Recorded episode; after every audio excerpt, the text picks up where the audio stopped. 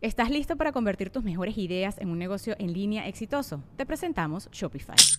Tal vez no lo sabías, pero nuestro podcast More Than Mamis es un negocio y lo empezamos por supuesto para desahogarnos y hablar sobre la maternidad, no para convertirnos en expertas de ventas y del e-commerce. Así que sí, necesitábamos ayuda para vender nuestro merch y poner en marcha nuestra tienda. ¿Y cómo suena con Shopify?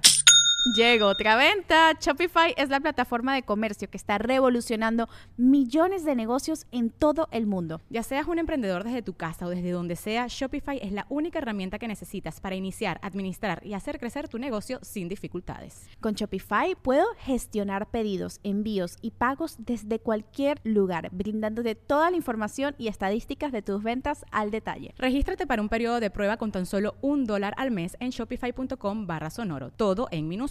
Ve a shopify.com barra sonoro para llevar tu negocio al siguiente nivel. Shopify.com barra sonoro.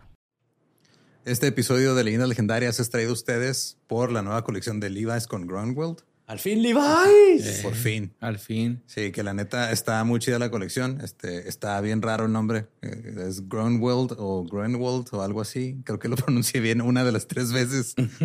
Pero igual y lo han visto. Es un artista que hace muchos calaveritos y todo, que siempre es Sí. larga vida a la calavera.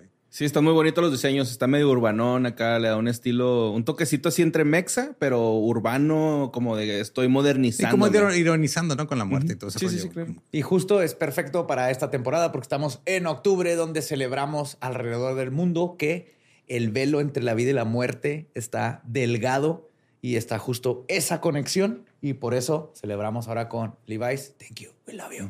Desde los desde niños de los 80. Así es. Me viste Levi's y ahora con esta nueva colección, qué mejor forma de celebrar octubre Eh, Dos cosas son inevitables: la muerte y la y vida. el poder usar, no, no usar Levi's, carnal.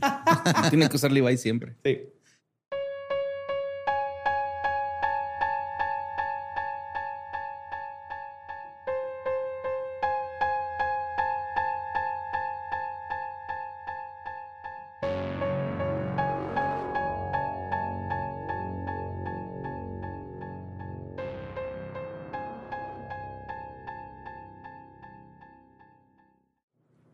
Estás escuchando Leyendas Legendarias, parte de Sonoro y Producciones sin Contexto.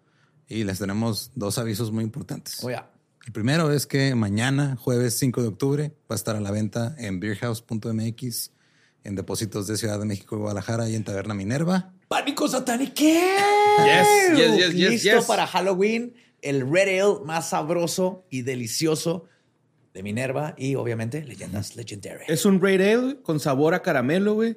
Con un tinte floral. eh, a- a- ¿Cómo es aftertaste? Un retrogusto Un floral. re- retrogusto sí. floral que te va a dejar frescura en, en tu boca, güey. Y sabor a malta y a caramelada. Sabor a sí. malta caramelado. Es un- una delicia, un gran cuerpo de cerveza, Sí, güey. está bien bueno. Y se llama Pánico Sí. Satánico y es rojo. Lo pueden pedir a partir de mañana en beerhouse.mx, este, o si están en Ciudad de México o Guadalajara, pueden buscarlo en sus depósitos.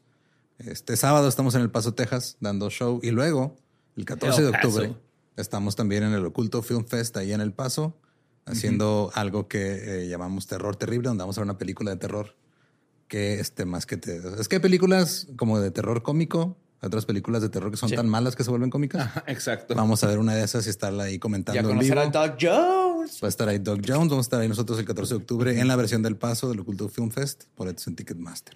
Ya le aplicamos con la de, este, ¿cómo se llama? La- Vacaciones la- del Vacaciones terror. del terror. Pabellón en la calle X del terror. Sí, ahora es una que se llama, que se llama Chopping Mall, Chopping de cortar. Ujú. Ya con eso te digo todo, güey. Sí, hermoso. Ajá. Entonces nos vemos ahí. Este, las próximas dos semanas estaremos ahí en el paso. Y por mientras los dejamos con este episodio que como han pedido. 2.40. Oh, yes. Y era hora. Así es. Dos partes para que no se emputen. Los dejamos con el episodio 240 de Leyendas Legendarias.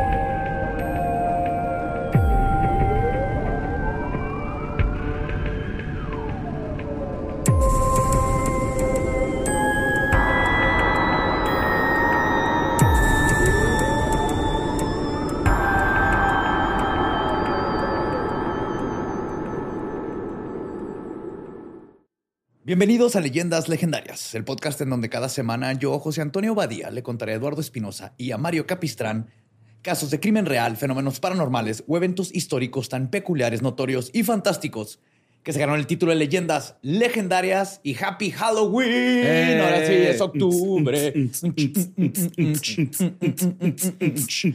Prepárense para un octubre macabroso, obviamente. Muchas cosas van a pasar este Eh. octubre. Oh, yes. Pero antes de irnos al tema de hoy, como siempre me acompañan mis amigos Eduardo Espinosa y Mario López Capistrán. ¿Ya están preparados? ¿Ya están ya tienen sus disfraces? Ya está en camino. Yeah. Creo que sí. ¿Tu hijo ya? Sí. ¿Va a ser su primer Halloween ya me- comprendiendo mejor las cosas, Sí. no? ¿Y ya escogió Sí, es Spider-Man. Ok. Yo, me- yo me voy a disfrazar de Rhino y Dano de Gwen Stacy. Nice. Nice. ¿Pero cuál Spider-Man? Eh, Peter. ¿Peter? Peter Parker. Peter J. Parker. Ese es muy buen este disfraz de equipo, de hecho. Ajá. De Spider-Man. Sí, ya, este. Un Spider-Punk, güey. Un disfraz de Spider-Punk. Está bien caro. Lo busqué, es el más caro porque trae Neta, las pues botas. es que sí es trae el más, el más acá Yo que quiero es el de utensilios. 2099, que estaba obsesionado de niño con Spider-Man Total, este 2099. Tenía el cómic, el O sea, primer. el Spider-Man Punk es el más caro porque el capitalismo. No, o sea, no ven la ironía en eso. Ajá, No, güey, porque es cierto, qué es- pendejada. Es que todos son nomás un One Piece y este trae. Trae las máquinas de guerra, ¿no? Máquina de cinto, la guitarra, chaleco. Que es madre. Sí. Pues vamos a comenzar, porque este es el episodio de Leyendas Legendarias y obviamente Halloween era cuando había que contarlo. Solo una parte. Es la primera parte, Hijo de tú. pero te va a gustar. Ok. Sí, te va a gustar. Ok, está, ok. está dividido a propósito en dos partes y te va a gustar que le, le demos su tiempo. Ok. Y cito, no soy tanto un hombre como un síndrome, como una voz que brama en el corazón humano. Soy una lluvia, no puedo ser contenido. Libre de vida, ¿cómo entonces podría ser encadenado? Libre de tiempo, ¿cómo entonces la historia sería mi jaula? Soy una ola, una influencia. ¿Quién entonces estará a salvo de mí? Te odio, Mister Increíble. Estaba pensando en lo mismo. Síndrome. Esas palabras escritas por Alan Moore en su novela From Hell son quizás lo que mejor captura la esencia y el fenómeno que es el monstruo que acechó a Whitechapel a finales del siglo XIX. Su nombre resuena en los anales de la historia. Es un fantasma. Bien atrás. retumba, Bien atrás. Retumba. Oloroso, oloroso. Es un fantasma permanentemente elusivo. Hay gente con carreras enteras construidas alrededor de su especulación, de su ficcionalización y de su nombre. Hay gente que vive de ofrecer tours por los lugares de Londres donde fueron encontradas sus víctimas. Pareciera a veces que ha dejado de ser un asesino serial y se ha convertido en una propiedad intelectual no muy distinto a Mickey Mouse o que monito. Incluso se podría decir que fuese gracias a él que se popularizó el concepto del true crime. Lo cierto es que el misterio de casi 150 años, cuya sombra se cierne victoriosa sobre el mundo del crimen real, continúa siendo fascinante, por más manoseado que esté el tema. Abrimos entonces este octubre con una función doble en la que especularemos, nos horrorizaremos y agradeceremos una vez más que no vivimos en Inglaterra victoriana, donde además acechaba Jack el Destripador. No, seas mamón, Badía. Voy a ver un documental, güey, con mi esposa hoy en la noche de eso. y tú nos arruinaste nuestra cita, güey. Pues para que vengas preparado al otro, güey. Pues sí. A ver O para que compares el documental y digas, mira, Joe le echó más ganas que a este documental. Pero ya, ya entendiste por qué es por, en partes. ¿eh? Que tiene que ser más, más como Jack el destrozador. ok. Porque no destripaba, Sí, no, desmembraba. no es- O que el desmembrador. Ajá, Ripper tiene que ver más con destrozar. Pero ya. el- En español es En español destripador. destripador. Pero Ripper es más de destrozar. Ahorita vamos a ver por qué.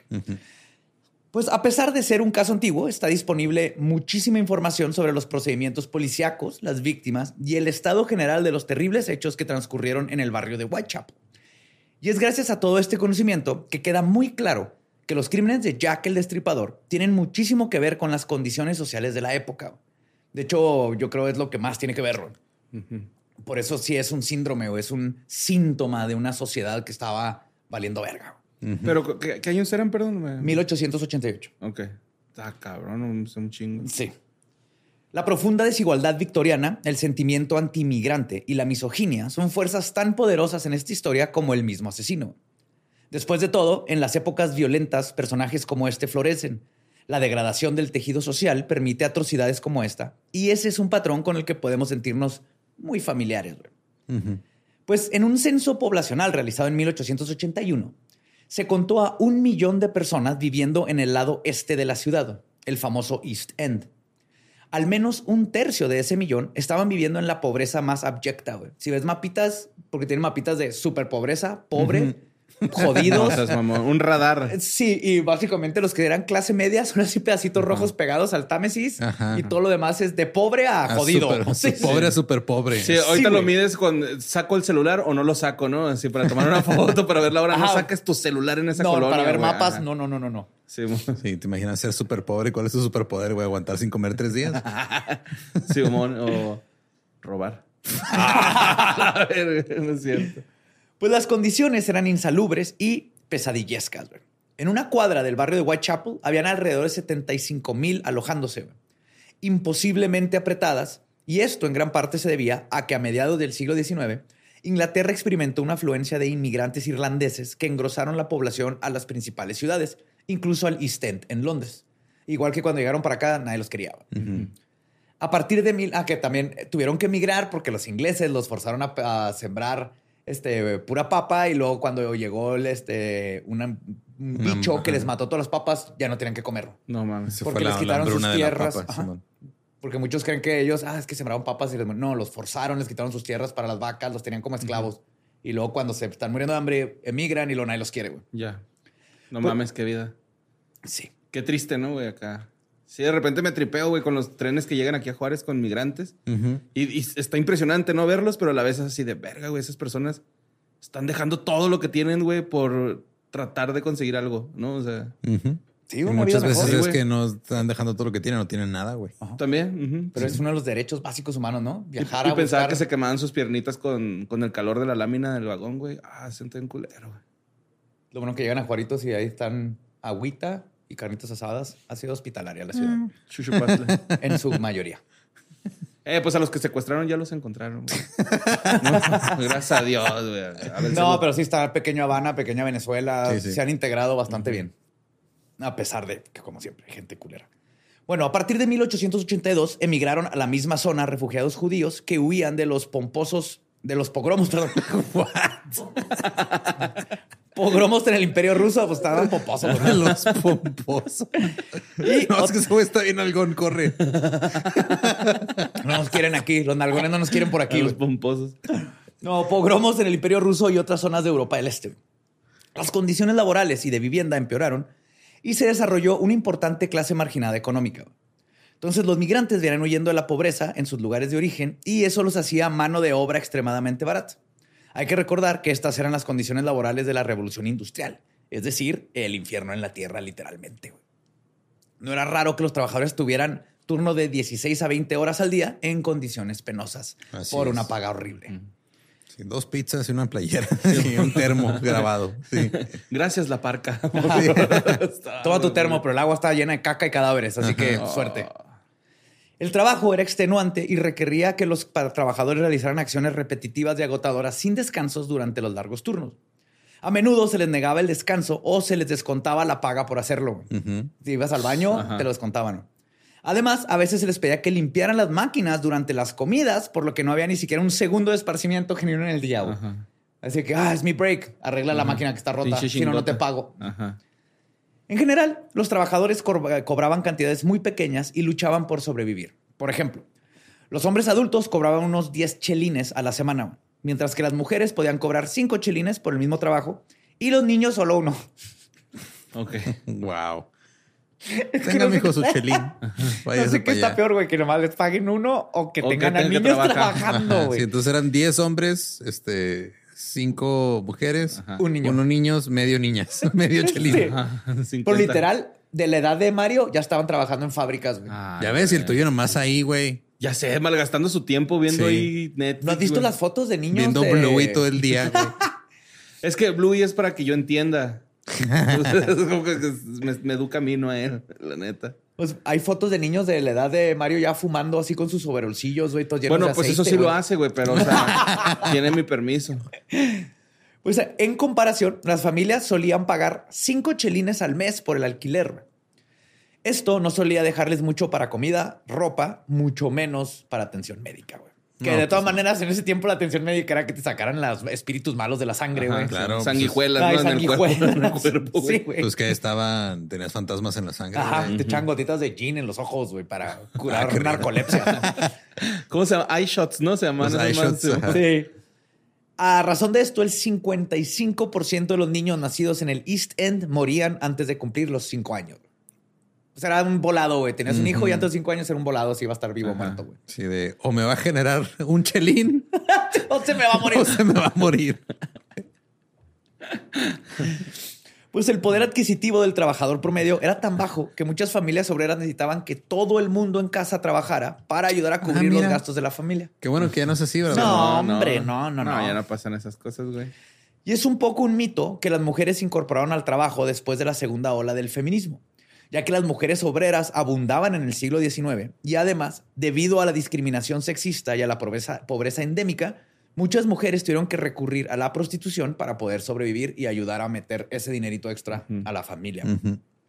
En octubre de 1888, el Servicio de Policía Metropolitana de Londres estimó que había, aquí en esta área de Whitechapel, 62 burdeles y 1.200 mujeres que trabajaban como sexo servidoras, nomás en el área de Whitechapel. Damn. Que es el área donde trabajan ellos. Sí, es el área donde va a pasar todo lo Ah, de entonces, Jack the ¿cómo si hay para la- divertirse y cómo no hay para la, la casa, güey? Ah, porque se venían los ricos a Whitechapel. Ah, Sí, o sea, la gente que sí, o sea, los jefes de los Ajá, obreros gentrificaban iban a Whitechapel a, a conseguir sus trabajitos sexuales. Sí, ma. Y Sí, luego, pero que... mañana en el trabajo. pero al mismo tiempo, este, o sea, eso lo hacían en privado, pero en público era no, no, es que esto es Está súper mal y arréstenlas. arréstenlas. Y obviamente era un trabajo horrible porque no había medicina, había un chorro de enfermedades de transmisión sexual, no había baños para estarte bañando, esto era insalubre, era Y luego el agua para del todos. río, ¿no? El agua lleno de cadáveres. El Tames, ¿no? Era. Ahora, los problemas económicos de Whitechapel fueron acompañados de un aumento constante en las tensiones sociales. Entre 1886 y el 89, las frecuentes manifestaciones provocaron la intervención de la policía y disturbios públicos, como el conocido como Domingo Sangriento, un incidente que ocurrió solo un año antes de los asesinatos. Sunday, Bloody Sunday. Cuando una multitud de manifestantes que protestaban por el desempleo y la discriminación a los irlandeses se enfrentó a la policía metropolitana. La manifestación fue organizada por la Federación Socialdemócrata y la Liga Nacional Irlandesa. Un informe de la época señalaba que hubo 400 detenidos y por lo menos 75 heridos graves. Ay, cabrón. Entre ellos muchos policías, dos apuñalados y un manifestante herido por bayoneta, güey. Ok. Güey, ¿por qué te trajiste tu bayoneta? ¿De dónde No saqué mames, una bayoneta? Tráigase sus palos y pancartas. Traigo una bayoneta. Eh, güey, me tocó una vez, güey, que nos fuimos a dar un tiro. ¿Te acuerdas que antes armaban así como en campal? Simón. Y luego vi un güey llegando con una hacha, mamón, acá. Pero ¿De de hacha, veras? sí, De güey. para leña, de dos manos. leña, güey, sí, güey, de dos manos. Y ¿Se luego acabó ya, la pelea? No, güey, fue y saludó a un compa y dije, "A huevo, viene con nosotros, güey. Pero neta, güey, yo pensé que nos iba a tocar, Tú güey. así que este imbécil, Sí, ¿cómo se le ocurre? no ah, es nuestro. Ah, no. Sí, ah, no hay pedo, güey, sí, acá. Nosotros también una vez nos iban a golpear como 20 contra 2 y le habló mi amigo a su papá. Y el papá le dijo a los del taller, así que vengan para, porque va a haber una pelea ahí. Y uno de los del taller dice, Simón, y agarra un, un- un, este destornillador así enorme y lo empieza a afilar. Y este güey lo ve y dice, man, pendejo, vamos a parar la pelea de mi hijo de prepa, güey, no a filerear unos cholos. Deja Eh, eso uno ahí. nunca sabe hasta dónde pueden escalar las cosas, güey. Ah, Así güey. es. Pues, No, yo, este, una pelea campal que estuve. ¿ya ves lo que se siente? ¿Qué? ¿Ves lo que se siente cuando hablan de foot? Sí, güey, es que estuvo bien intenso, güey. Estamos jugando StarCraft. Sí. No, güey, estamos jugando Turo, casi multiplayer, güey. El Cerebral, güey. o. Pues el antisemitismo, la delincuencia, la xenofobia, el racismo, los disturbios raciales y sociales y las graves privaciones fueron el caldo de cultivo perfecto para la creación de un barrio como Whitechapel, donde todo el mundo vivía mal y los ricos lo observaban de lejitos como un antro de inmoralidad. güey. Porque bien. aparte, buenísimos para juzgar, ¿no? Whitechapel ya le daba miedo a mucha gente mucho antes de que Jack siquiera existiera en la escena. La zona donde ocurrieron los asesinatos era un laberinto de callejones y pasajes estrechos, densamente poblado llamado los Rookeries. Eran Fabeloso como- el pedo, ¿no? Justo, era como una favela, una ciudad perdida, pero de puro ladrillo, Ajá, imagínate, sí, sí, así, sí. altísimo. Sí, sí, ya había ladrillo, no lámina, entonces era que... Sí, puro ladrillo. Era industrial. Imagínate lo oscuro. Y luego empezaron a tapar ventanas porque te empezaban a cobrar A cobrar impuestos por, por- ventanas. Entonces, la- los dueños de los edificios tapaban las ventanas. Entonces, ahora tenías una familia de 10 viviendo en un cuarto donde no les, daba el sol. Los pasillos no Sí, tenían de por sí luz. casi ni hay sol, ¿no, güey? Ajá, Así como que siempre- bien raro. Entonces, no hay luz, no hay sol, no puede ver para afuera. Eh, Las, las lámparas de gas a veces ni servían. Estaba oscuro. Era el lugar. O sea, no mames. No se pueden broncear Ya. su ano. No. Tanta falta que hace sí, sí, tan- tanto bien No, que te pinche hace recarga de energía chingona. Un gargajo y que te caiga sol en el ano. Entonces, aquí era bien común que la gente se muriera o por enfermedades o por el crimen, no por estar viejitos. Ok. En un clima de violencia generalizada, los feminicidas seriales pueden pasar desapercibidos. Lo vemos mucho en México hoy y se veía en el East End en el siglo XIX, donde se vivían condiciones parecidas. El gran número de ataques contra mujeres durante esta época añade incertidumbre sobre cuántas víctimas fueron exactamente asesinadas por el mismo individuo, o sea, Jack the Ripper. 11 asesinatos distintos que se extendieron desde el 3 de abril de 1888 hasta el 13 de febrero de 1891 se incluyeron en una investigación de la Policía Metropolitana y se conocieron colectivamente en el sumario policial como los asesinatos de Whitechapel. Ok. ¿Ok? Sí, ¿Qué pasó? Asesinaron gente. ¿Dónde? En Whitechapel. Ok, ahí está el nombre de la carpeta. Pero- Ahora que sigue. Whitechapel. Específicamente estos 11. Ajá. Sí. Pero las opiniones varían en cuanto si estos asesinatos donde deben estar vinculados al mismo culpable. Pero se podría decir que cinco de los 11 asesinatos de Whitechapel, Whitechapel se conocen como los cinco canónicos. Y esos son inequívocamente obra del destripador. Simón. Entonces hay 11 que ocurrieron en ese tiempo, pero como Sí. vamos a ver ahorita, hay cinco que sin duda alguna sí fue Jack. Sí, eran de él. Los- cuchillos, saco tripas. Meto cuchillos, saco tripas. Sí, porque pues eh, el, tipo, el pedo del forense todavía no existía ni de pedo, ¿no? Pues Más sí, o menos. más o menos. O sea, sí investigaban un poco así de a ver cómo se murió. Ok, pues ya no está vivo. Para que te des una idea, es, es el tiempo de Sherlock Holmes. O sea, sé que es Ah, ficticio, pero ajá. Ya estaba Scotland Pues Yard. ya por lo menos tenía una noción de que hay que investigar, sí había- hay que ver sí, pistas, ¿no? Este sí, estaba. Scotland. Yard, ya habían detectives, ya había deducción, ya había forense, nomás no tenían las técnicas de ahorita, pero ya, ya medio sabían de huellas, ya estaban ahí más sí, o gente menos. que y todo el pedo, ya, ¿no? ya, ya entendí el problema. Fíjese que pues, no tiene sangre y pues necesita, necesita sangre para vivir, ¿no? Entonces, esta persona ya no tiene sangre. Se le- tiene una fuga de sangre ahí, mire. Sí, se ahogó. Así flotando en el río, se ahogó. Se ahogó. ¿No sabía Ajá. nadar? No sabía nada. Hubo, hay una frase que dicen que el- de uno de los detectives que dijo, vamos a nomás ponerlo de una de las, de las este, víctimas. Así que nomás vamos a ponerle que fue un... co- Le echó muchas ganas a suicidarse. Ok. Sí. What? Era una persona muy entregada. Sí, era la, Ajá, a era la morra- vida. La morra de los plumones del suicidio. Sí. Pues la mayoría de los expertos señalan como rasgos distintivos del modus operandi de Jack el Destripador las profundas cuchilladas en la garganta, seguidas de extensas mutilaciones abdominales y de la zona genital, la extirpación de órganos internos y las mutilaciones faciales. Los dos primeros casos del archivo del asesinato de Whitechapel son los de Emma Elizabeth Smith y Martha Tabram. Pero estos no están incluidos en los cinco canónicos, pero ayudan a darnos una idea de lo normal que era ver esta clase de crímenes en ese momento y por qué tardaron como en asociarlo con una sola persona, lo que si no existiera asesino serial. Ok. Eh, Puros en paralelo en esa época. Ahora, Emma Smith fue asaltada y agredida sexualmente en Osborne Street, dentro de Whitechapel, aproximadamente a la 1.30 de la madrugada, el 3 de abril del 88, 1888. La habían golpeado con un objeto contundente en la cara y recibió un corte en la oreja. También le introdujeron un objeto romo, o sea, sin punta, en la vagina, rompiéndole el peritoneo, lo cual derivó en una peritonitis, lo cual hizo que muriera al día siguiente en el hospital Ay, en Londres. güey. no mames. Ajá. Antes de fallecer, declaró que había sido atacada por dos o tres hombres, a uno de los cuales describió como un adolescente. La prensa relacionó este ataque con los asesinatos posteriores, pero la mayoría de los autores atribuyen el asesinato de Smith a la violencia general de las bandas del East End. Empezó a pasar lo de que, ah, es Jack the Ripper. Ok. Ah, ya. Aja. Para la policía, eh, también aviéntaselo a Jack, güey. Ese güey ni Ajá. lo vamos a atrapar, y no quiero trabajar, aviéntalo para allá, güey. Pero obviamente no tiene relación con el modus operandi que ahorita lo vas a conocer de Jack en lo absoluto, güey. Y pónganle un pin a la violencia llevada a cabo por crimen organizado, porque él, vamos a hablar de eso bastante. Ahora, Martha Tabram fue asesinada en el, re- en el rellano de una escalera en George Rat, en Whitechapel, el 7 de agosto de ese mismo año. A ella la habían apuñalado 39 veces en la garganta, los pulmones, el corazón, el hígado, el vaso, el estómago y el abdomen, además de otras heridas de arma blanca en los pechos y la vagina. No ¿Y se murió?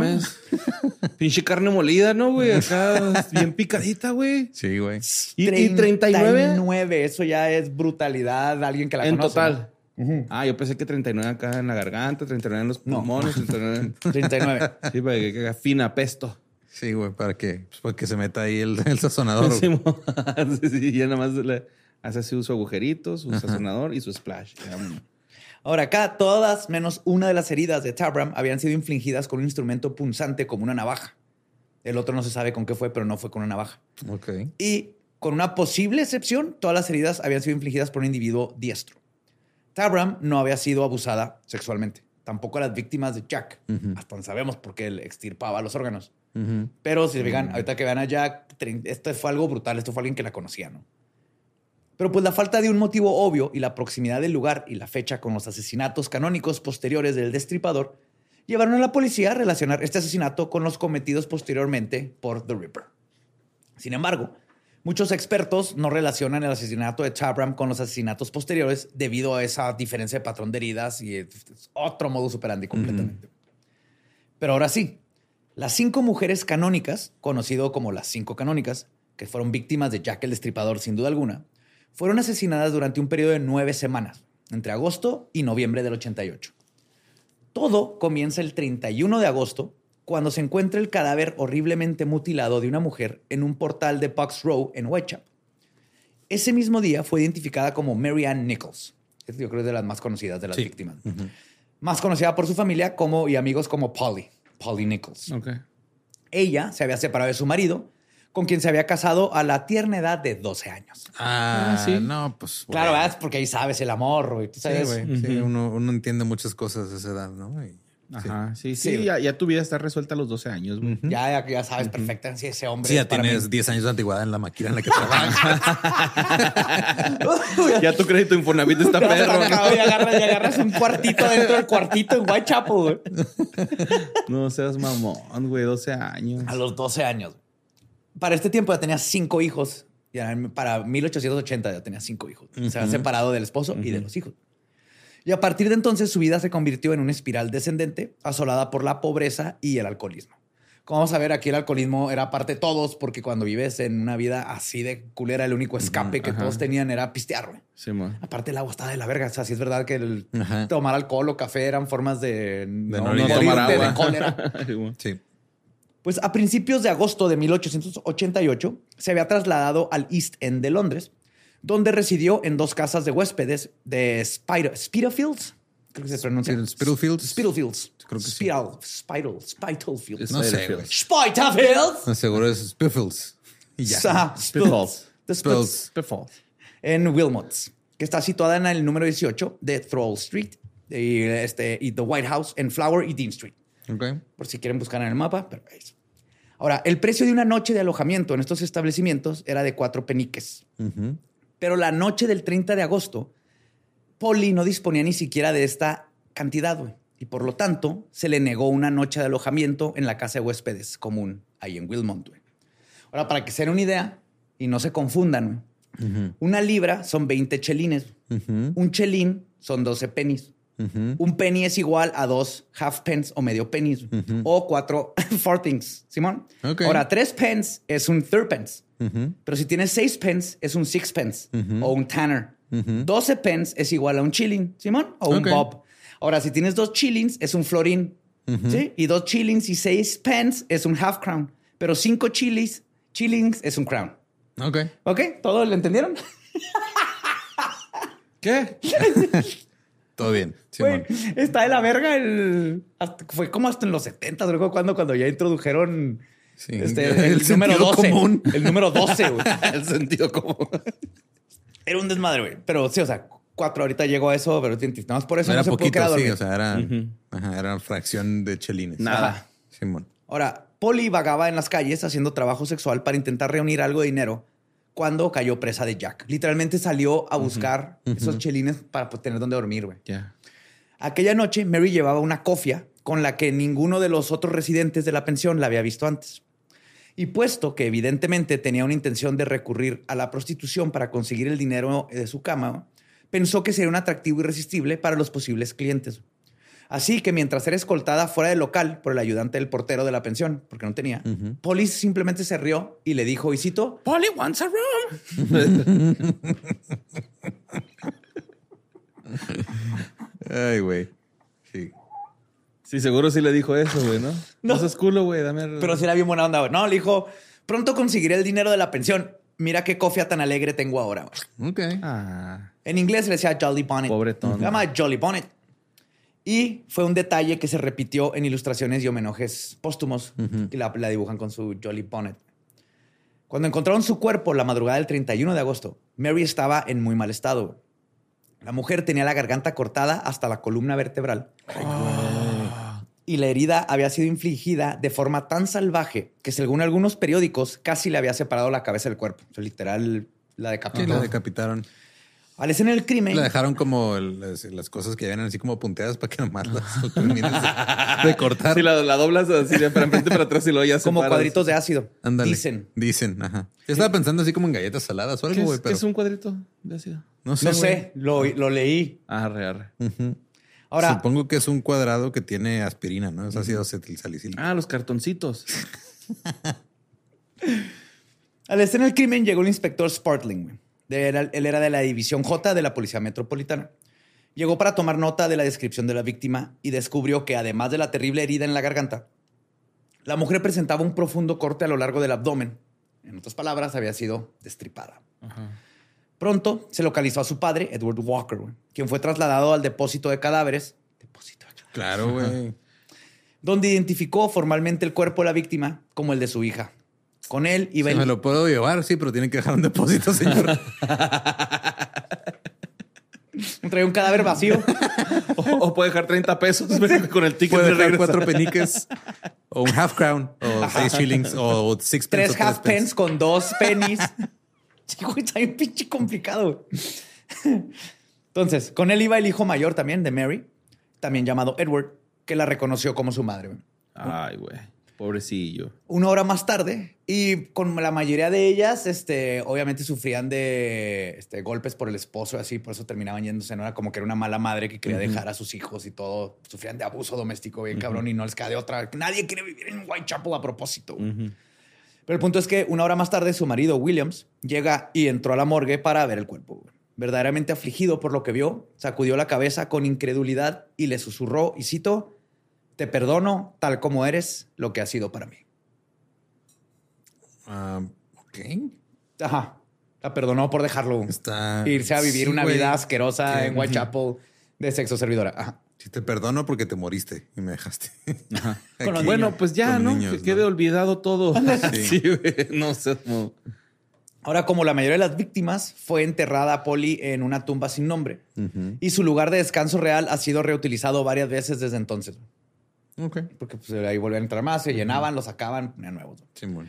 Pero desde 1996, las autoridades del cementerio mantienen una placa dedicada a ella. Hoy, gente de todo el mundo viaja al cementerio de la ciudad de Londres para rendir homenaje a la memoria de la pobre Polly Nichols. Muchos de ellos, de ellos dejan flores en la placa, mientras que otros, se me hace bien bonito esto, güey, depositan monedas.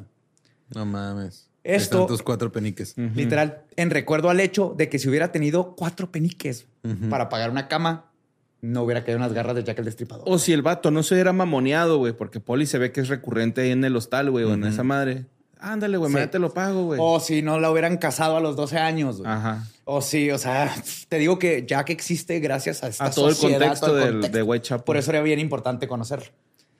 Ahora, esto es pues básicamente una especie de justicia poética para una mujer que sufrió muchísimo en la vida, güey, y que ahora pues lo único que tenemos es su recuerdo. güey.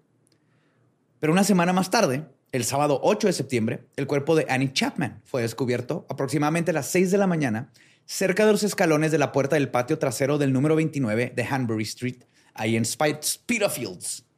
Spitalfields, Spitalfields. Gonna kill in Spitalfields.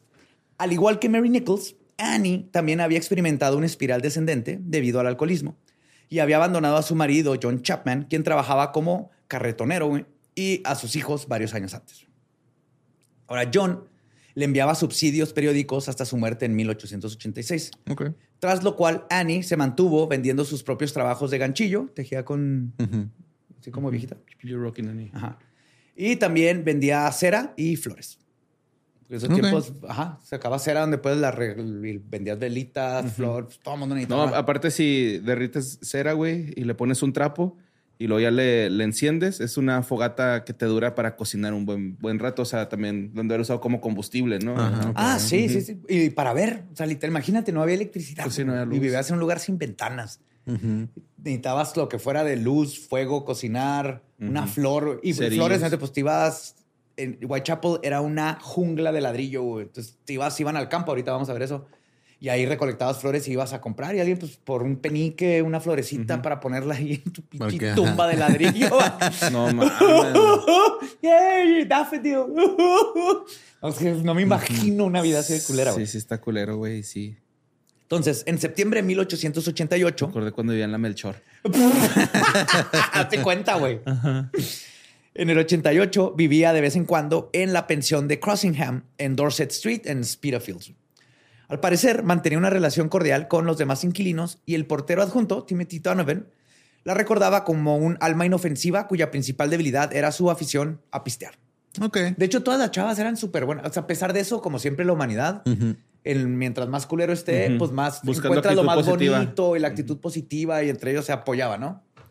Pero sin embargo, tras una pelea con otra residente de la casa de huéspedes en la última semana de agosto, Annie había recibido un ojo morado y había quedado moretoneada en el pecho y la cabeza. Ok. Entonces, a las 5 de la tarde del viernes del 7 de septiembre, Annie se encontró con su amiga Amelia Palmer en Dorset Street. Annie parecía extremadamente indispuesta y se quejaba de sentirse, y citó, demasiado enferma para hacer nada. Desde la pelea. Annie, are you okay? No, Are you okay? Tell me that No. you're okay. Annie. I'm not okay. Entonces Amelia volvió a encontrarse con ella. Jack the Ripper era un smooth criminal. Maldita sea. Amelia volvió a encontrarse con ella 10 minutos más tarde, todavía de pie en el mismo lugar, aunque para entonces Annie estaba tratando I'm desesperadamente. still standing. es que sí queda, güey. Vamos a hacer el musical jukebox de Jack the de Ripper, Jack. güey. Sí. Un playlist. Hit the road, Jack. Sí. Estaba ahí tratando desesperadamente de recobrar el ánimo. güey. De seguro tenía una concusión o algo. güey. El punto es que le dijo, y cito, es inútil rendirse. Tengo que recomponerme y seguir algo y conseguir algo de dinero o no tendré dónde dormir.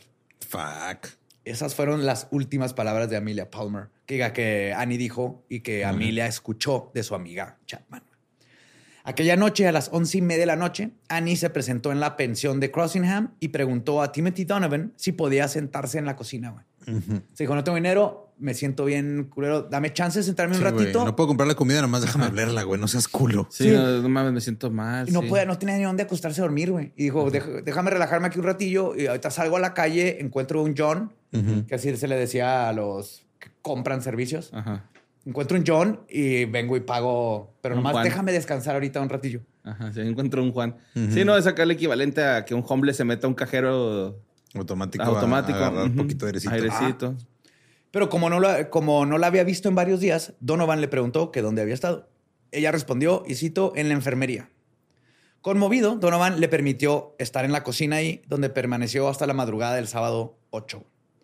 A una 45 de la madrugada, Donovan envió a John Evans, el vigilante nocturno de la pensión, para que cobrara los cuatro peniques de la cama. O sea, fue a decirle, güey, necesito que me pagues o no te puedes quedar aquí en la cocina a descansar. Pues la encontró un poco achispada y comiendo patatas en la cocina, güey. Cuando le pidió dinero, ella respondió cansada, no tengo. ¿Qué es Es- ese chispado? Pues así como con chispa, como que ya estaba, Andaba chido. ya andaba Ah, medio ya, chido, ya, pues ya, encontró ya. unas papitas. Con un semblante acá ya más chido. Ajá. Le dijo, Isito, no lo tengo, estoy débil y enferma y este, había estado, he estado en la enfermería.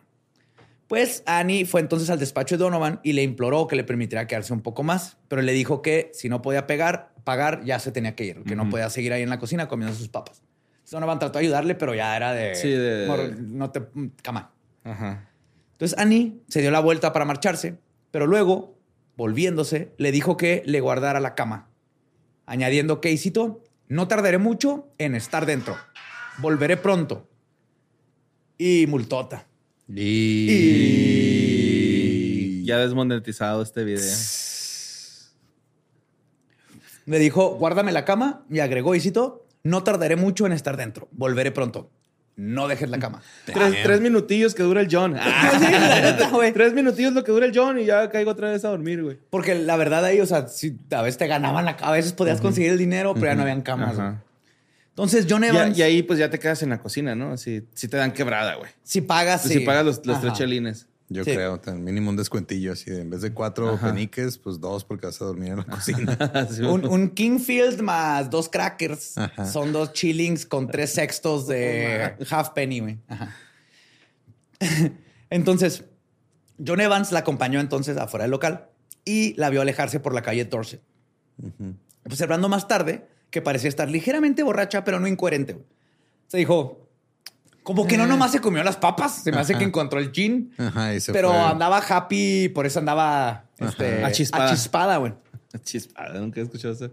Sí, güey, achispada. Traía atmósfera, güey, como digo yo. Como dicen los Traía chavos de ahorita. atmósfera. Atmósfera. Así dicen los niños de ahora, güey. Sí, güey. Es un chavo con atmósfera, güey. Estoy tratando de hacer que pegue, güey. Deja de intentar que pegue atmósfera. güey. Está bien atmosférico. Sí, güey. Ahora, a las cinco y media de, de esa misma mañana, Elizabeth Long, otra inquilina de Crossingham, la vio hablando con un hombre en el exterior del número 29 de Hanbury Street. Pero, como no había nada sospechoso en la pareja, siguió su camino sin hablar con ella ni nada. Asumió que era un John. Ya, mira, un pendejo. Sí. Un Sí. Juan. Ahora, 30 minutos ¿Don Juan? ¿De ahí vendrá? No ¿Es un. Don Juan? No, ¿ah? I don't know, güey. No, debe ser de Don Juan Tenorio. no sé, Don Juan. No tengo idea. Ahora, 30 minutos después, a las 6 de la mañana, John Davis, un anciano residente del número 29, encontró su cuerpo horriblemente Ah, mutil- yo pensé que era el mutilado. cliente, mamá. No. John Davis. Dije, ah, este güey ya tiene así el nombre, ¿no? De que habían Sí. puesto. No, es John porque es el número más común, igual que Juan. Sí. ¿no? Encontró el cuerpo horriblemente mutilado tendido entre los escalones y la valla del patio trasero de la casa. Más tarde fue identificada por su hermano menor, Fountain Smith. Como en el caso de Polly, su garganta estaba seccionada por dos cortes profundos. Su abdomen había sido cortado completamente abierto, con una sección de la carne de su estómago siendo colocada sobre su hombro izquierdo y otra sección de piel y carne, más sus intestinos delgados, siendo removidos y colocados sobre su hombro derecho. Ok. O sea, aquí ya empieza a ver el, el Ajá. ritual. Ajá. La autopsia de Chapman también reveló que su útero y secciones de su vejiga y vagina habían sido removidas. Entonces, se habían autopsiado. Si algún legado dejó el horrible y brutal asesinato de Annie Chapman, fue que los periódicos y a través de ellos el público en general empezaron a prestar atención a la difícil situación de las mujeres pobres en la clase a la que de la que procedía Annie. Ah, Sabes claro. Ah, no, sí, pobrecitas, mira, las están destripando cuando ya tenían décadas así, güey. O sea, nada más Jack lo popularizó. No, ajá. Sí, es que Sí, fue hizo, un ajá, fenómeno. hizo que voltearan a ver a esa, ese, a ese pedazo de la sociedad que no querían ver, güey. Como suele suceder con este tipo de crímenes monstruosos. Pues no pasó desapercibido que, como Mary Nichols antes de ella, Annie Chapman había muerto por cuatro peniques que habrían pagado su cama, güey. Otra vez. Para ponerlo en perspectiva, cuatro peniques en 1888 equivaldrían a 1.37 libras o 29 pesos.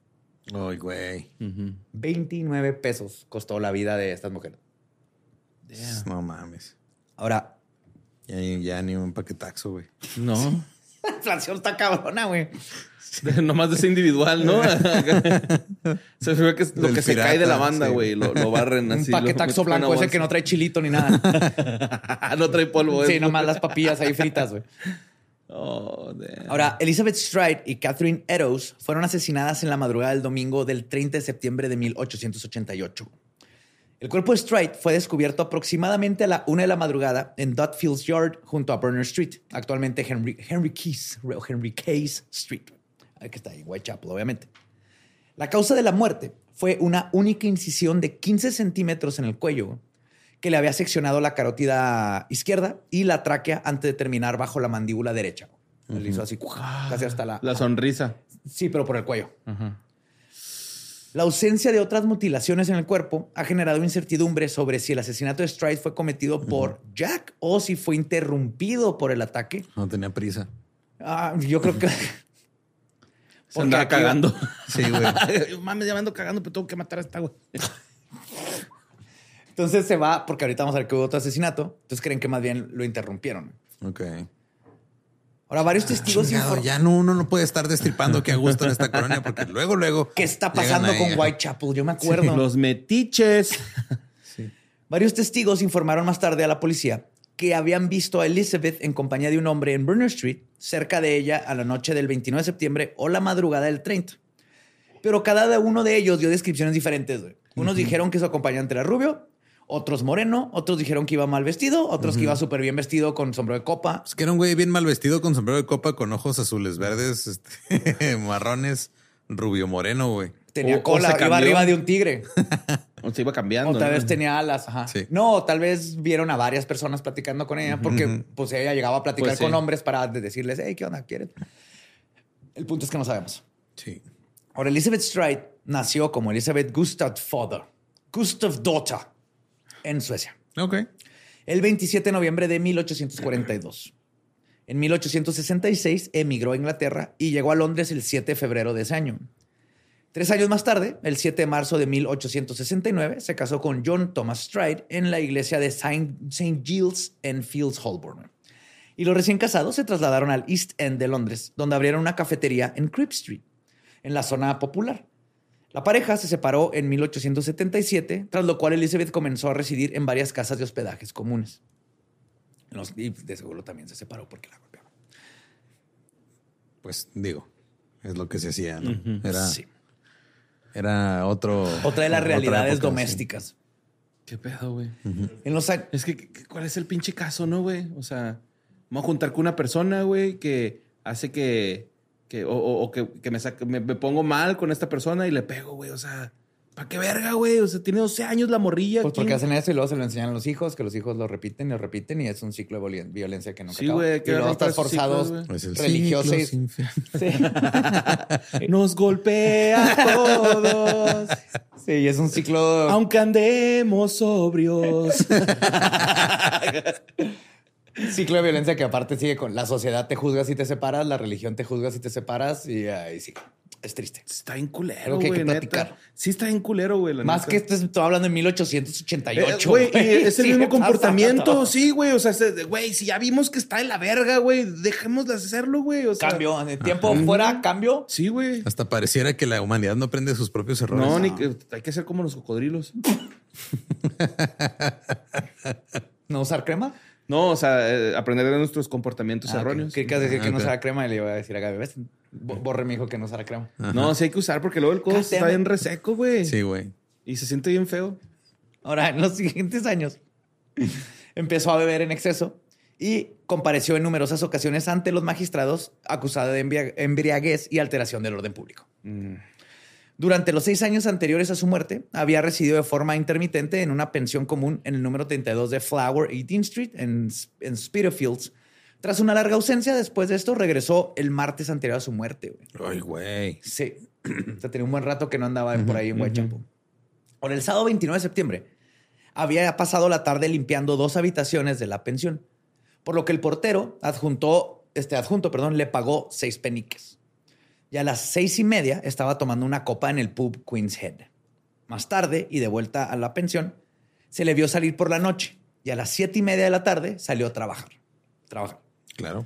La vieron varias veces durante las cinco horas siguientes y a medianoche se dirigió a Burner Street junto a Commercial Road. Ahora, a las 12.45 del 30 de septiembre, un hombre llamado Israel Schwartz la vio siendo atacada por un hombre en un, por- en el- en un portal de Burner Street conocido como Todd, este, Todd Fields Yard. Sin embargo, Schwartz pensó que era testigo de una discusión doméstica Ok. Ah. y simplemente cruzó la calle para evitar verse arrastrado a la pelea, güey. Como dijo, no es mi pedo. Qué pedo. Ah, güey, está bien culero, güey, eso, güey. Ujú. Está Es bien muy culero, probable güey. que Schwartz, güey, viera realmente las primeras fases de su De Jack. asesinato y por ende al mismo Jack the Ripper y se cambió de calle. güey. Así nomás. Ah, no Ay, no. güey. A la madrugada, a la una de la madrugada, perdón, Luis Diemschutz, mayordomo de un club este, cuyas ventanas daban a Dudfields Yard. Güey, ha de estar bien elegante. Esa madre tiene ventanas. Tiene ventanas. Sí, güey. Ah, pues sí, güey, imagínate, es un lujo Ajá, tener sí, ventanas. ventana. Pues él bajó por la calle Burner con su pony y su carretilla y giró hacia las puertas abiertas de Todd Fields Yard. Se traen los ponies Ajá. y lo hacen tu. Pony maldito. En cuanto lo hizo, el pony se echó hacia atrás y tiró hacia la izquierda. Algo lo asustó. Entonces, Dim Schutz miró, mi- trató de mirar en la oscuridad y vio una forma oscura en el suelo. Como una escena de película de terror.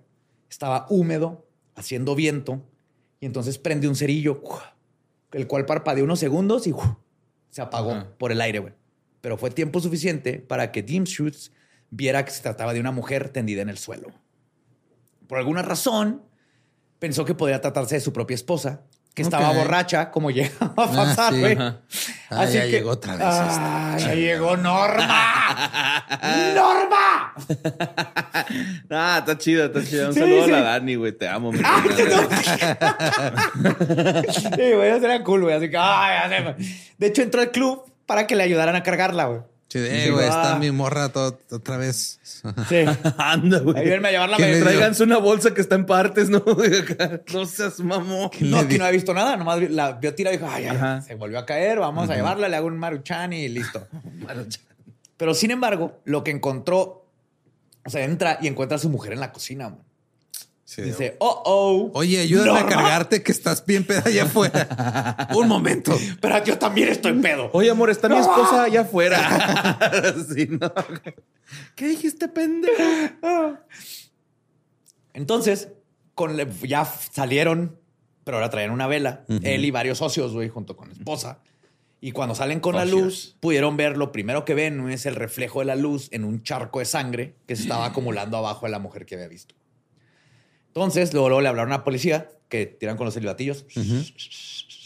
Porque no había, no había teléfono, obviamente. Los cuales le llamaron a un médico para examinar el cuerpo. O sea, cuando llegó la policía dijeron, ya está muerta. No hay nada que podamos hacer. Sí. Aparte, no es como que había ambulancia. Sí, mire, le faltan las tripas y uno necesita las tripas para poder seguir vivo. No soy Sí. doctor, mire, pero. Creo que esa sangre debería ir adentro de su cuerpo. Es lo que te enseñan en el primer semestre de medicina, Sí, güey. Muy bien, Johnson. ¿Dónde va la sangre? Adentro. Pues adentro de su cuerpo, ¿no? Muy bien, Johnson.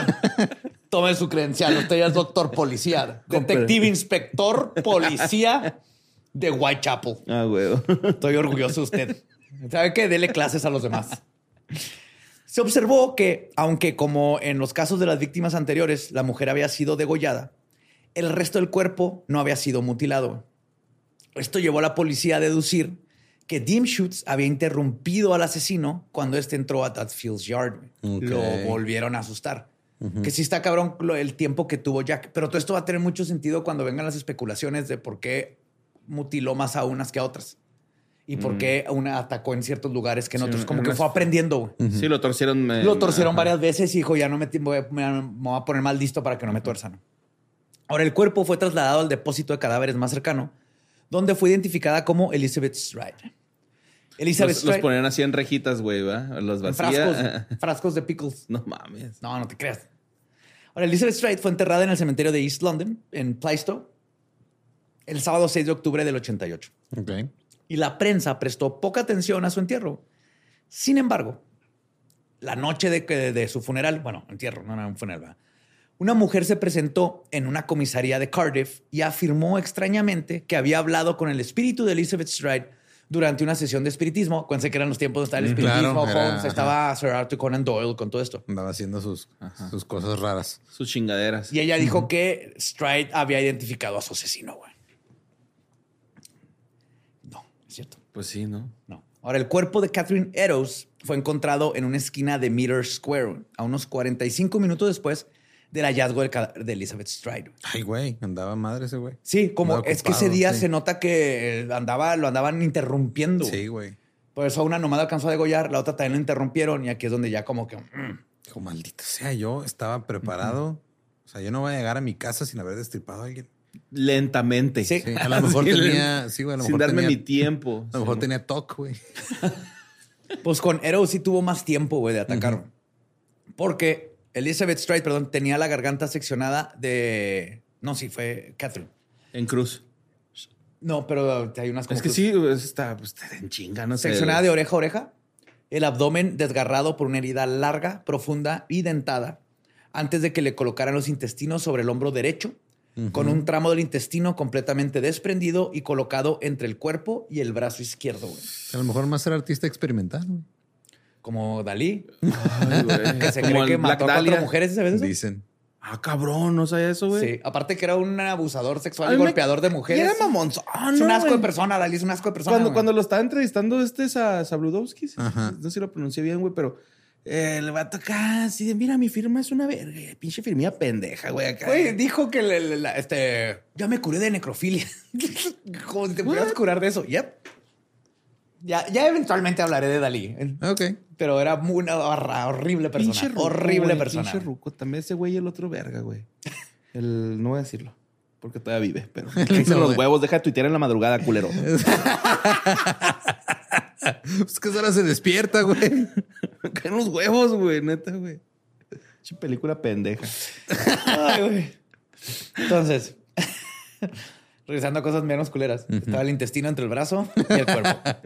No, eh, Ok. El riñón izquierdo y la mayor parte del el riñón izquierdo en el, en el lado derecho. El derecho. El riñón derecho en el lado izquierdo. Con un nudo de pescadora. Sí. El intestino delgado donde va el grueso, el corazón donde va el delgado.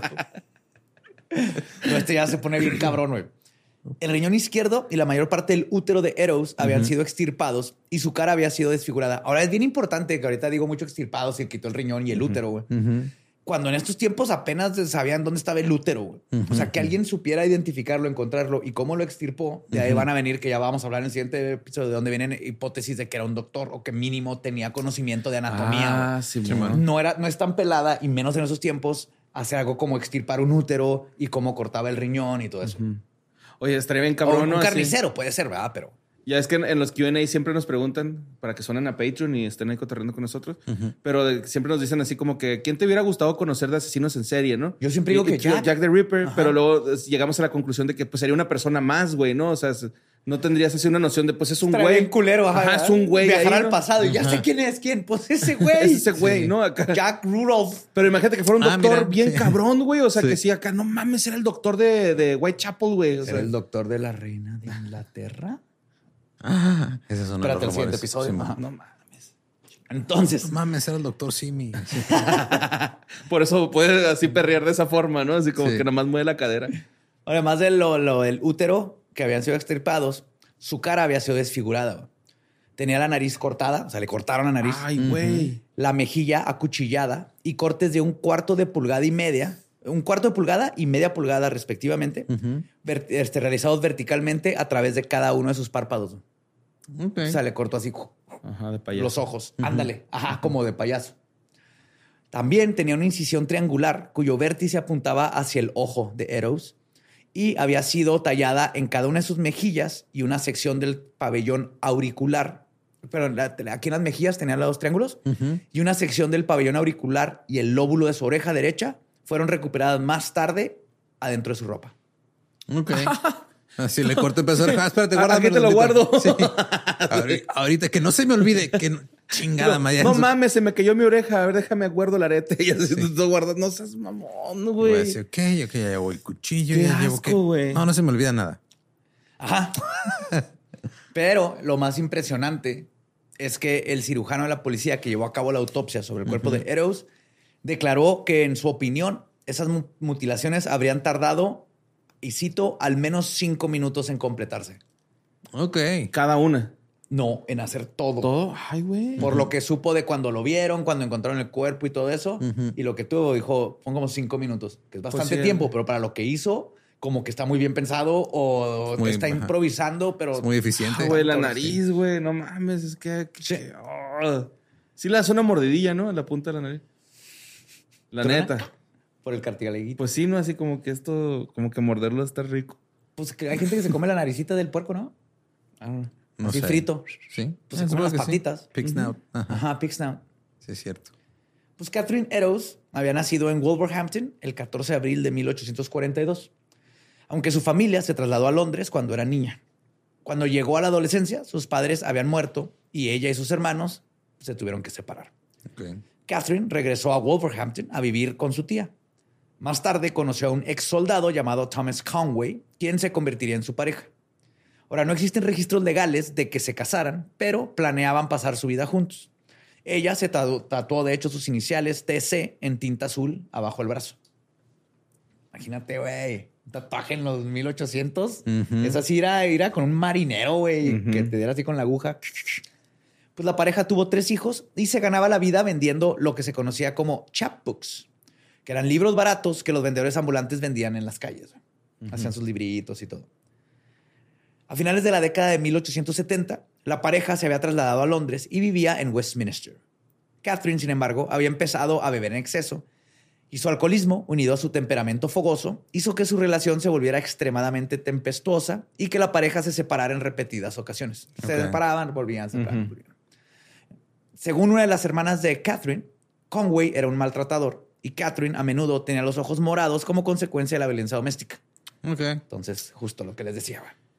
Sí. En 1880, ahora sí, se separaron por completo y Catherine se trasladó al East End de Londres, donde se instaló en la casa de huéspedes comunes de Cooney, Y donde fue más separada todavía. No, en el número 55 de Flower and Dean Street. Y aquí, en 1881, conoció a un hombre llamado John Kelly, que se ganaba la vida como jornalero ocasional en los mercados locales. La pareja comenzó a vivir como marido y mujer en la pensión hasta la muerte de, muerte de Catherine de 1888. Frederick Wilson, el segundo encargado de la pensión, la recordaba con cariño como una mujer muy alegre que cantaba a menudo. Todos los veranos, Catherine y Kelly se dirigían a Kent para ir a recoger lúpulo, que era una forma popular para los East Ah, está Enders de la época, no para disfrutar un descanso de las sofocantes y eh, abarrotadas calles del distrito, como les decía, mientras que además regresaban y ganaban dinerito extra vendiendo el lúpulo, lúpulo. para hacer cheve Ajá. o por la florecita también lo vendían. Ya era como, vamos a distraernos, pero también lo vendemos a la chingada. Pero al mismo Ajá. tiempo nos llevamos unas florecitas, Generamos. un lúpulo y, y traemos algo de dinerito. Es que aparte, imagínate, en esos tiempos no había cosas tan sencillas como un papel donde escribir una carta, ¿no? Simón, estaba Este, complicado. Ajá, entonces cualquiera de esas cositas valían. Si tú vendías unos guantecitos que tejiste, no, no es como que había una tienda donde ibas y había muchas marcas de guantes. Sí, no había un Walmart. No, todo era hecho a mano, todo era a ver quién no allá hacer. es, ¿cómo se llama? A ver si te alcanzaba. Tesco's, creo que se Albertsons. Allá es Tesco. Ajá. Sí. Entonces, en septiembre de 1888 salieron para su escapada anual de recogida de lúpulo. Pero como la producción de lúpulo fue decepcionalmente baja ese año, debido a que fue un verano inusualmente húmedo, el trabajo fue limitado y decidieron regresarse a Londres. Así como que pues, ya salimos, pero no hay mucho, nada, Luego más no- temprano. No salió ni madre. Vamos a dormir. Llegando a la capital en la tarde del viernes 28 de septiembre, Kelly consiguió ganar seis peniques ese día, que son como ocho dieciséisavos de patronis, que son más o menos tres quinceavos de potris. Ajá. Sí, más o menos. Sí, tres quinceavos de potris más un penny es un chahuil. Un ch- chelín. No, chahuil. Ah, ok. No, el, chelín, son- güey, son 16, facciones de 25 avos. Ujú. Ajá. Ok. Ok. ¿Ya? ¿Simón? Pelada, ¿no? No está tan Ah, difícil. güey. peluches, güey. Güey, yo me muero en esos tiempos, güey. Con matemáticas, imagínate, güey, me haría pendejo todo el mundo, güey. Yo le aventaría así las monedas y así. Sí, confío no sé en usted. usted. Confío en usted. Deme esa mantana y regréseme lo que supone que. Ah, imagínate, güey, si les das de más. A ver, me diste 100 chelines, pero te regreso un cuarto de chelín con este. Ajá, A con ver, seis peniques y tres crowns. No mames. Pues Kelly consigue ganar seis peniques ese día. Y Catherine agarra dos peniques para ella y le deja cuatro peniques a su, a su buddy. güey. Ok. y le dice que los va a usar para conseguir una cama en Coonies esa noche. Ella le dijo que conseguiría esa cama en el pabellón informal de Shoe Lane Workhouse. Y aunque consiguió una cama, hubo algunos problemas en el asilo y le pidieron que se marchara. Siempre había pedo de que la cama estaba llena, de que estaba mojada, de que salió una rata gigante y se comió un niño en tu cama. Sí. Estaba de la chingada. Entonces, se presentó en casa de Cooney a las 8 de la mañana del sábado y la pareja fue a una casa de empeños de Church Street. Oh, esto siempre me hace llorar. Donde empeñaron las botas de Kelly, güey, No mames. para desayunar. Pero se puede haber comido la bota, ¿no? También. Sopa de bota. Sopa de bota, güey. Sí. Eso es lo último que haces, güey. Si hay Pues sí. forma de calentar la- los marineros cuando están en el...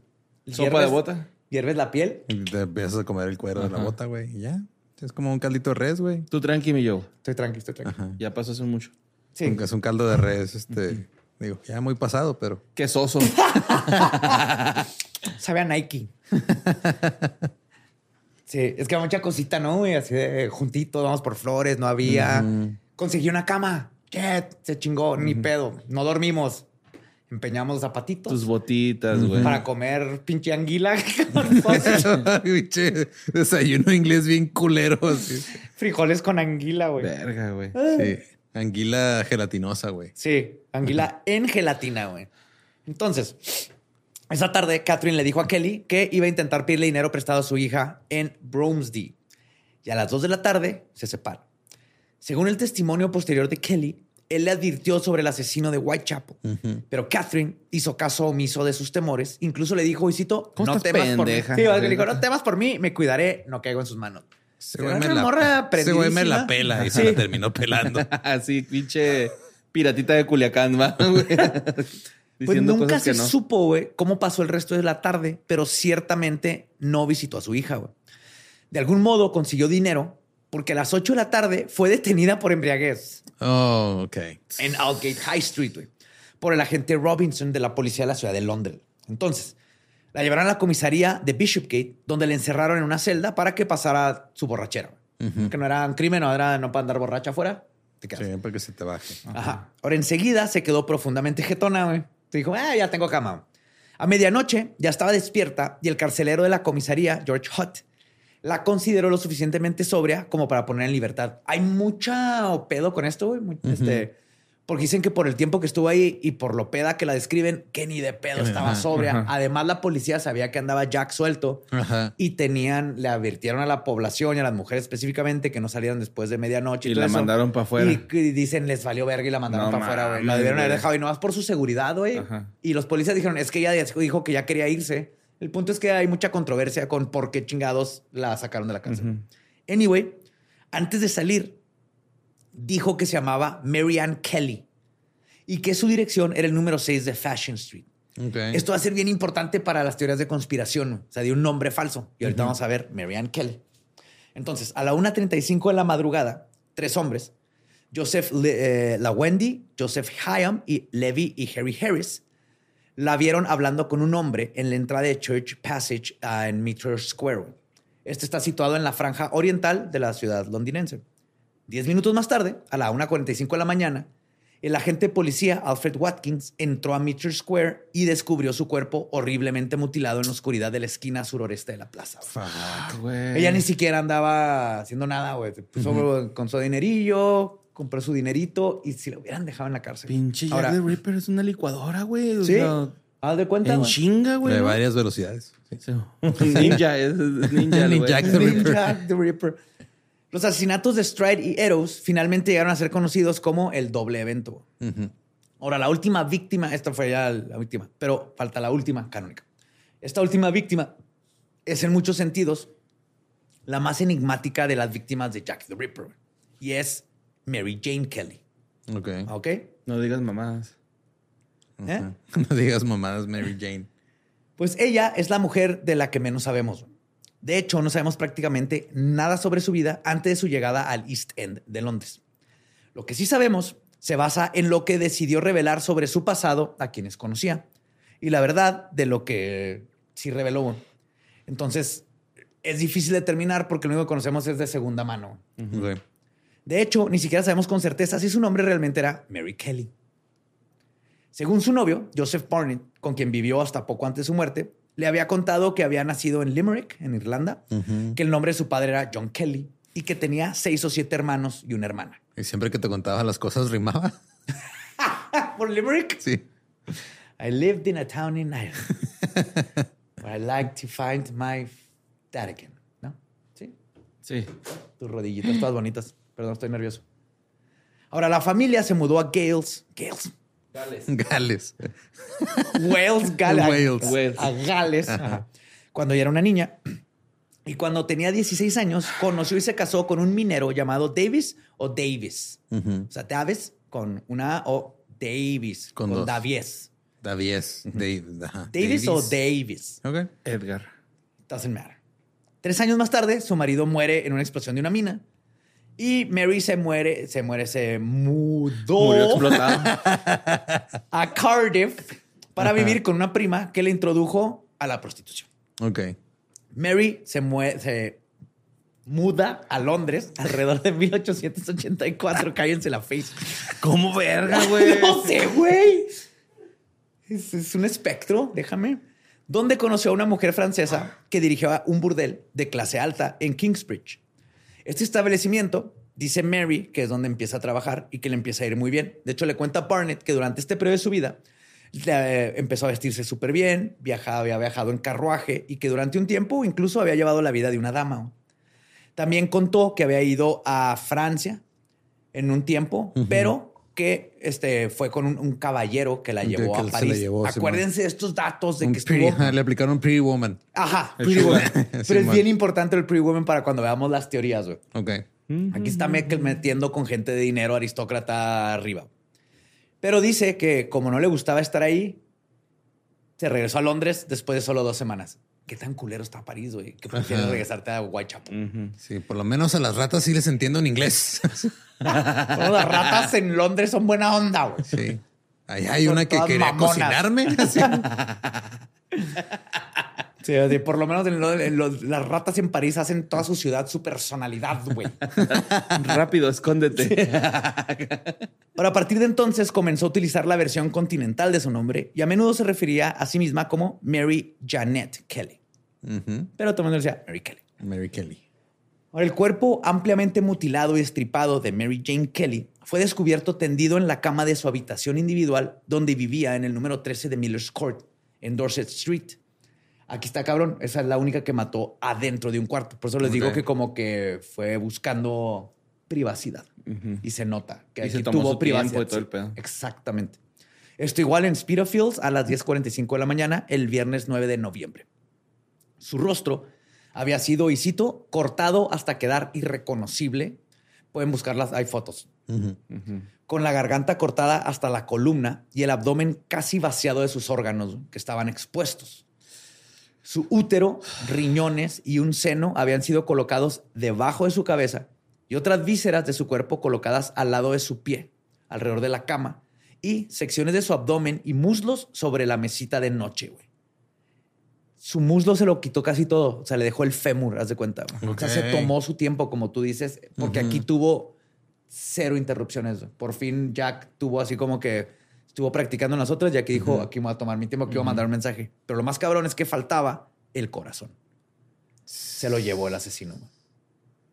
Yo creo que la reina lo mandó, güey, a, a matar a su hijastra y tuvo que matar a otra persona para poder llevar la prueba de que era el corazón de la Pero princesa. pues te llevas la cara, ¿no? La cabeza.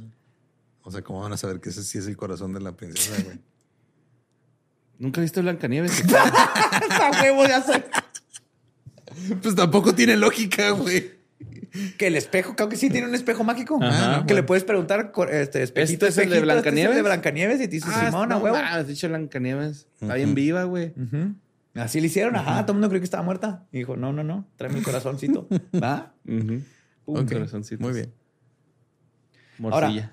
Cero notas. Además, múltiples cenizas encontradas dentro de la chimenea sugirieron que el asesino de Kelly había quemado varios elementos combustibles para estar iluminando la habitación mientras mutilaba el cuerpo. Pues claro, a oscuras no se puede. Exactamente.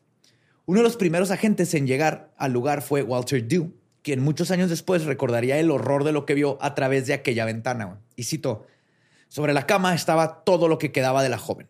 Quedaba poco de ella. No era mucho más que un esqueleto. Su rostro estaba terriblemente marcado y mutilado.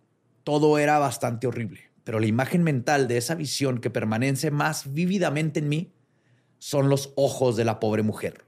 Estaban muy abiertos y parecían estar mirando fijamente, directamente hacia mí, con una mirada de terror. Ok. Ese güey nunca volvió a dormir, No. a dormir No, bien en su vida, güey. Llegó a su Sí. al trabajo y dejó su placa. Dijo, ¿saben qué? Me voy a hacer, voy a- hacer- ser- vacaciones. Ajá, marinero. Ya me voy, güey. Voy a cazar anguilas. Porque no sabemos de dónde vienen. Voy a, voy a investigar dónde vienen las anguilas. Ahora, parecía que el asesinato de Mary marcaba una era del terror en la que cualquiera podía caer presa de Jack. Pero más bien ocurrió lo contrario. Y aquí es donde se empiezan a hacer todas las especulaciones. Con la sangrienta carnicería de esta pequeña, en esta pequeña habitación en Miller's Court. El otoño de terror había llegado a su fin. En los días y semanas siguientes, el distrito volvió a cierta apariencia de normalidad. Habían más asesinatos que se incluyeron en el, expedi- en el expediente de los asesinatos de Whitechapel. Pero pues ya no eran un chorro de ya no crimen, pero ya no eran Jack.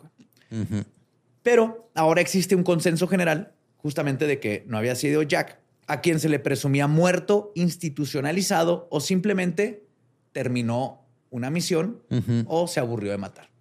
Pues Pero ahorita que, sabemos ajá. que los asesinos en serie no se aburren de matar. Entonces, no se sabe. Y esto es lo que marca un gran hito dentro de lo que es Jack the. Ripper. Ahora, en cuanto al legado de los crímenes, ciertamente centraron la atención en la difícil situación de los pobres que vivían en la zona, que más tarde sería apodada el abismo. güey. Ok. Sí. Ah, ahí vengo, este, vivo ahí en el abismo. Imagínate dónde. Ah, vengo al abismo, güey. Vengo a ver a YouTube. ¿Quién nos guía hacia el abismo? No hay Ubers para el abismo a esta hora. güey. Ajá, no, no, joven, yo no voy para el abismo. Así que Güey. lo dejo ahí unas cuadras si quiere, en el preabismo. Pero es discutible si los asesinatos ayudaron a provocar un cambio en las terroríficas condiciones sociales, como se afirma a menudo. La verdad es que las horribles condiciones de Whitechapel siguen ocurriendo en muchísimas partes del mundo, con crímenes similarmente brutales para acompañarlas. El excepcionalismo con el que es tratado Jack el Destripador frente a toda la demás violencia debería darnos una idea del enorme problema que fue vivir con alguien así suelto por las calles en un lugar de por sí ya, horrendo todo- en sí, donde güey, vivir. Todo de la chingada. Y luego te ponen un güey que anda ahí cortando gargantas hasta la columna, güey. Qué pasado de ver. Y tomaban su tiempo para desfigurar, llevarse órganos, güey, porque segundo empezamos a ver que estaba muy cabrón. Ajá. Y pues hoy en día, personas en todo el mundo van a depositar flores, monedas, como les contaba, y otras chucherías en los monumentos de las víctimas y sus alrededores. Un molecito, un pan de muerto. Una calaverita de azúcar. Imagínate lo que han de pensar, ajá, es que no saben la costumbre de por qué estás dejando azúcar. ¿Quieres, ¿Quieres hormigas en esta tumba? Porque así es como consigues hormigas en esta tumba. Claro, güey. Qué bonita va la tradición. Entonces, este, a pesar y a pesar de unos momentos tranquilos, y pasar, perdón, unos momentos tranquilos recordando a Marianne Nichols. Annie Chapman, Elizabeth Stride, Catherine Eddowes y Mary Jane Kelly. Cinco mujeres que han podido encontrar un poco de dignidad a partir de su calidad como víctimas. Y una vez reconocidas y honradas en sus vidas y en sus muertes, podemos proceder al resto de la fascinante información sobre Jack the Ripper. En el siguiente episodio nos adentraremos en sus cartas a la policía. Es que el borre ya estaba así como de. Ya tiene teorías, ajá. Sí. Sí, ya estoy maquilando ideas. no estás tan mal en lo de la reina. güey. En, en teorías, ¿eh? no estoy diciendo que esa es la respuesta. Pero eh, les digo, en el próximo episodio me voy a adentrar en las cartas a la policía, donde les manda anuncios diciéndoles, ah, me la pelan. Las teorías sobre sus razones. para- Descarado el vato, güey. Oh, yeah, güey. Yo no me sabía esa, güey. Sí. Sí, le escribí a la policía así de qué tranza. ¿Acaso Diaco el vato, güey? Nada más sin claves. Sin claves. Eh, a mí me valen verga los pinches las- códigos. Mira, esta es mi pinche letra Una de las cartas y la- empezaba From Hell. Por eso la novela de Alan Moore se llama From Hell. Ah, La primera se llama Dear Boss, querido Desde el jefe. infierno, pero una sí. es From Hell. Y cuando no le creyeron, les mandó un pedazo de órgano. Ya contaré más de eso. o sea, ya que es otro pedo, güey. Más para ese tiempo. güey. Y pues también voy a hablar de las teorías sobre sus razones para, mi- para matar, al igual que lo más icónico de este monstruo, su identidad. Que hasta el día de hoy sigue sin esclarecerse y que indirectamente creó básicamente la idea del true crime y las revistas amarillistas del crimen, conocidos como los Penny Dreadfuls. ¿Quedan ustedes? ¿Está suelto? ¿Sigue vivo? Cierto, que en el próximo tendría episodio. 185 años más o menos. Eh, La edad es, es, Ajá, es un es constructo constructo social. Chetos, güey. ¿Qué pedo, güey, con ese güey? Sí, estaba, estaba un poquito extraño. Ajá. Digamos lo que era. Su comportamiento no era del todo bueno. Sí. Sí, era una mala persona. Yo, mi conclusión sobre Jack el Destripador es que era una mala persona. Es muy Yo bien. sé que es una, sí hay gente mala, güey. sé que es una conclusión tal vez un poquito controversial, algo fuerte, pero no era una buena persona ese güey. Sí, no. Sí es controversial. Asesino en serie, alguien haciendo un trabajo sucio y, y matando a más personas para esconder Para la verdadera víctima. Este, un carnicero, H.H. Holmes. Carnicero amateur. Ajá. Ajá. que el- si también, si no había este ganado con qué practicar. No, creo que había caballos muertos. Se murió un caballo en la calle y ahí vas a Ahí sacar vas, tus chuletas. Wow. Ahí está, güey, la primera parte, güey. ¿Vas a Sí, de hecho, bien? si quieren aprender más de lo culero que estaba Ajá. Whitechapel, si quieren de neta, hay una serie que se llama Whitechapel, que está muy buena, de la BBC. Si quieren lo culero pero riéndose, es Year of the Rabbit, Ok. con este... Morpheus. No. What We Do in the Shadows. Tucson, Arizona. A ver. Pues, ¿Cómo se llama? Rabbit, Este. No sé. ¿Cómo se me fue el nombre? El que tiene la voz más vergas del mundo. de Matt Berry. Matt Berry. Year of the Rabbit de Matt Berry. Es comedia, pero es lo culero que estaba. Y Whitechapel, la serie, muy buena también. Y tiene que ver ahí Jack the Ripper y todo. Sí, es una. ah, no, sí, es una. Es película, ¿eh, Simón? Ah, no, es, No, es serie. serie. Son sí. series las dos. Sí, Matt Berry. Y obviamente el cómic de eh, Alan Moore, From Hell. Ese es el, es el único cómic, novela gráfica que le he regalado a mi papá. Porque sabe que le iba a gustar. Ajá, sí. Está en como 600 páginas. No mames. Está güey. precioso. Uf, qué miedo. Pues ahí está, la primera parte de creo que. Qué, también bobo que, que- qué bueno que vivo en tiempos no violentos. No, ya ahorita ya no pasan esas cosas. No, güey. hombre, No, no. hombre, no, Ya, ¿te acuerdas? sí. Las buenas costumbres Uh, y la decencia. tiempos de donde puede haber un maníaco ahí matando mujeres. Sí, güey, ¿Cuántos, y no lo cuántos podían años detener. llevamos ya sin un asesinato, güey? No, pues ya. tote, güey, como una orilla. como media hora, yo creo, güey, más bien. ¿no? Ah, qué cosas. Pues síganos para que escuchen la segunda parte la siguiente semana.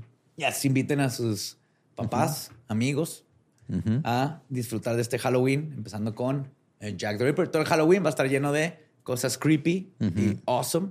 De hecho, entre todos vamos a construir el episodio que sale casi en Halloween. Ok, Pero este octubre va a ser de creepiness. muy bien. Y nos pueden seguir en todos lados como arroba leyendas podcast. También me encuentran como ningún Eduardo. A mí como Mario López Capi. A mí me encuentran como Elba Diablo. Nuestro podcast ha terminado. Podemos irnos a pistear. Esto fue palabra de Jack the Ripper.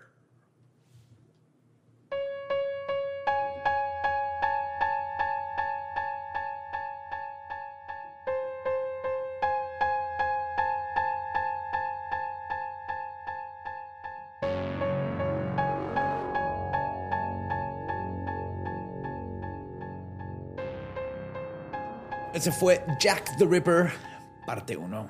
Parte 1. Así es. Bueno, varias partes, ¿no? Pero Bueno, sí. del episodio es Creo que es lo uno. más, así, lo más papá de la historia. Es decir, bueno, como Jack el Destripador, vamos por partes. sí. Sí. ¿Que nunca te lo dijo tu papá a ti? No. Yo sí escuché a mi papá decirlo alguna vez. Yo sí puedo decirlo, soy padre. Yo, ajá, yo también puedo, No, ya no está muy grande. No. pero yo escojo no hacerlo. Muy Ya bien. lo dijiste. Ya está muy grande. Lo dijiste Sophie, disfrazado acá de que los papás dicen y para decirlo. Ah, sí, claro, güey, pero yo estaba hablando de otros papás, no de mí. Que yo tengo integridad. Yo tengo otros chistes horribles que le digo a mi hija, que lo nomás me hace caras, pero luego se ríe poquito. Y luego le digo, con esto vamos a pagar tu escuela. Así es. Ok, papá, síguelo. Está bien, haz lo tuyo, pero ahí está. Es increíble la cantidad de, o sea, si te, si te meten, digo, porque sé que algunos lo van a hacer, se van a meter a buscar desde ahorita así sus teorías de qué pedo es impresionante la cantidad, o sea, la, la longitud de la lista de posibles sospechosos. Sí, y siguen saliendo. ¿Te acuerdas Sí, que hay hemos hablado aquí? Que ya salió el. ¿Quién era Jack the Ripper? Pero no, güey, no era ese. Ajá. Sí, son, y son un chingo. Y hay unos que sí de repente dices, no, o sea, aquí sí ya están mamando con No que- mames, Michael Jordan todavía no había nacido en ese tiempo. ¿no? Ándale. Ajá. Sí.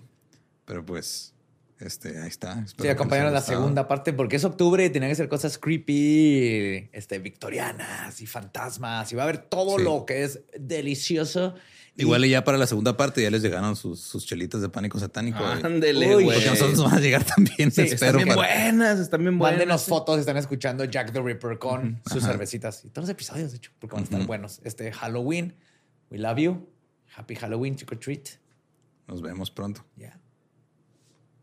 ¿Estás listo para convertir tus mejores ideas en un negocio en línea exitoso? Te presentamos Shopify.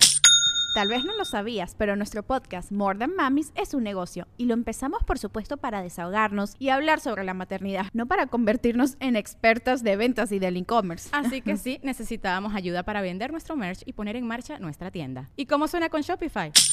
Llegó otra venta. Shopify es la plataforma de comercio que está revolucionando millones de negocios en todo el mundo. Ya seas un emprendedor desde tu casa o desde donde sea, Shopify es la única herramienta que necesitas para iniciar, administrar y hacer crecer tu negocio sin dificultades. Con Shopify puedo gestionar pedidos, envíos y pagos desde cualquier lugar, brindándote toda la información y estadísticas de tus ventas al detalle. Regístrate para un periodo de prueba con tan solo un dólar al mes en shopify.com barra sonoro, todo en minúsculas. Ve a shopify.com barra sonoro para llevar tu negocio al siguiente nivel. Shopify.com barra sonoro. Lucky Land Casino asking people what's the weirdest place you've gotten lucky? Lucky? In line at the deli, I guess? Aha, in my dentist's office. More than once, actually. Do I have to say? Yes, you do. In the car before my kids' PTA meeting. Really? Yes. Excuse me, what's the weirdest place you've gotten lucky? I never win and tell. Well, there you have it. You can get lucky anywhere playing at LuckyLandSlots.com. Play for free right now. Are you feeling lucky? No purchase necessary. Void where prohibited by law. 18 plus. Terms and conditions apply. See website for details.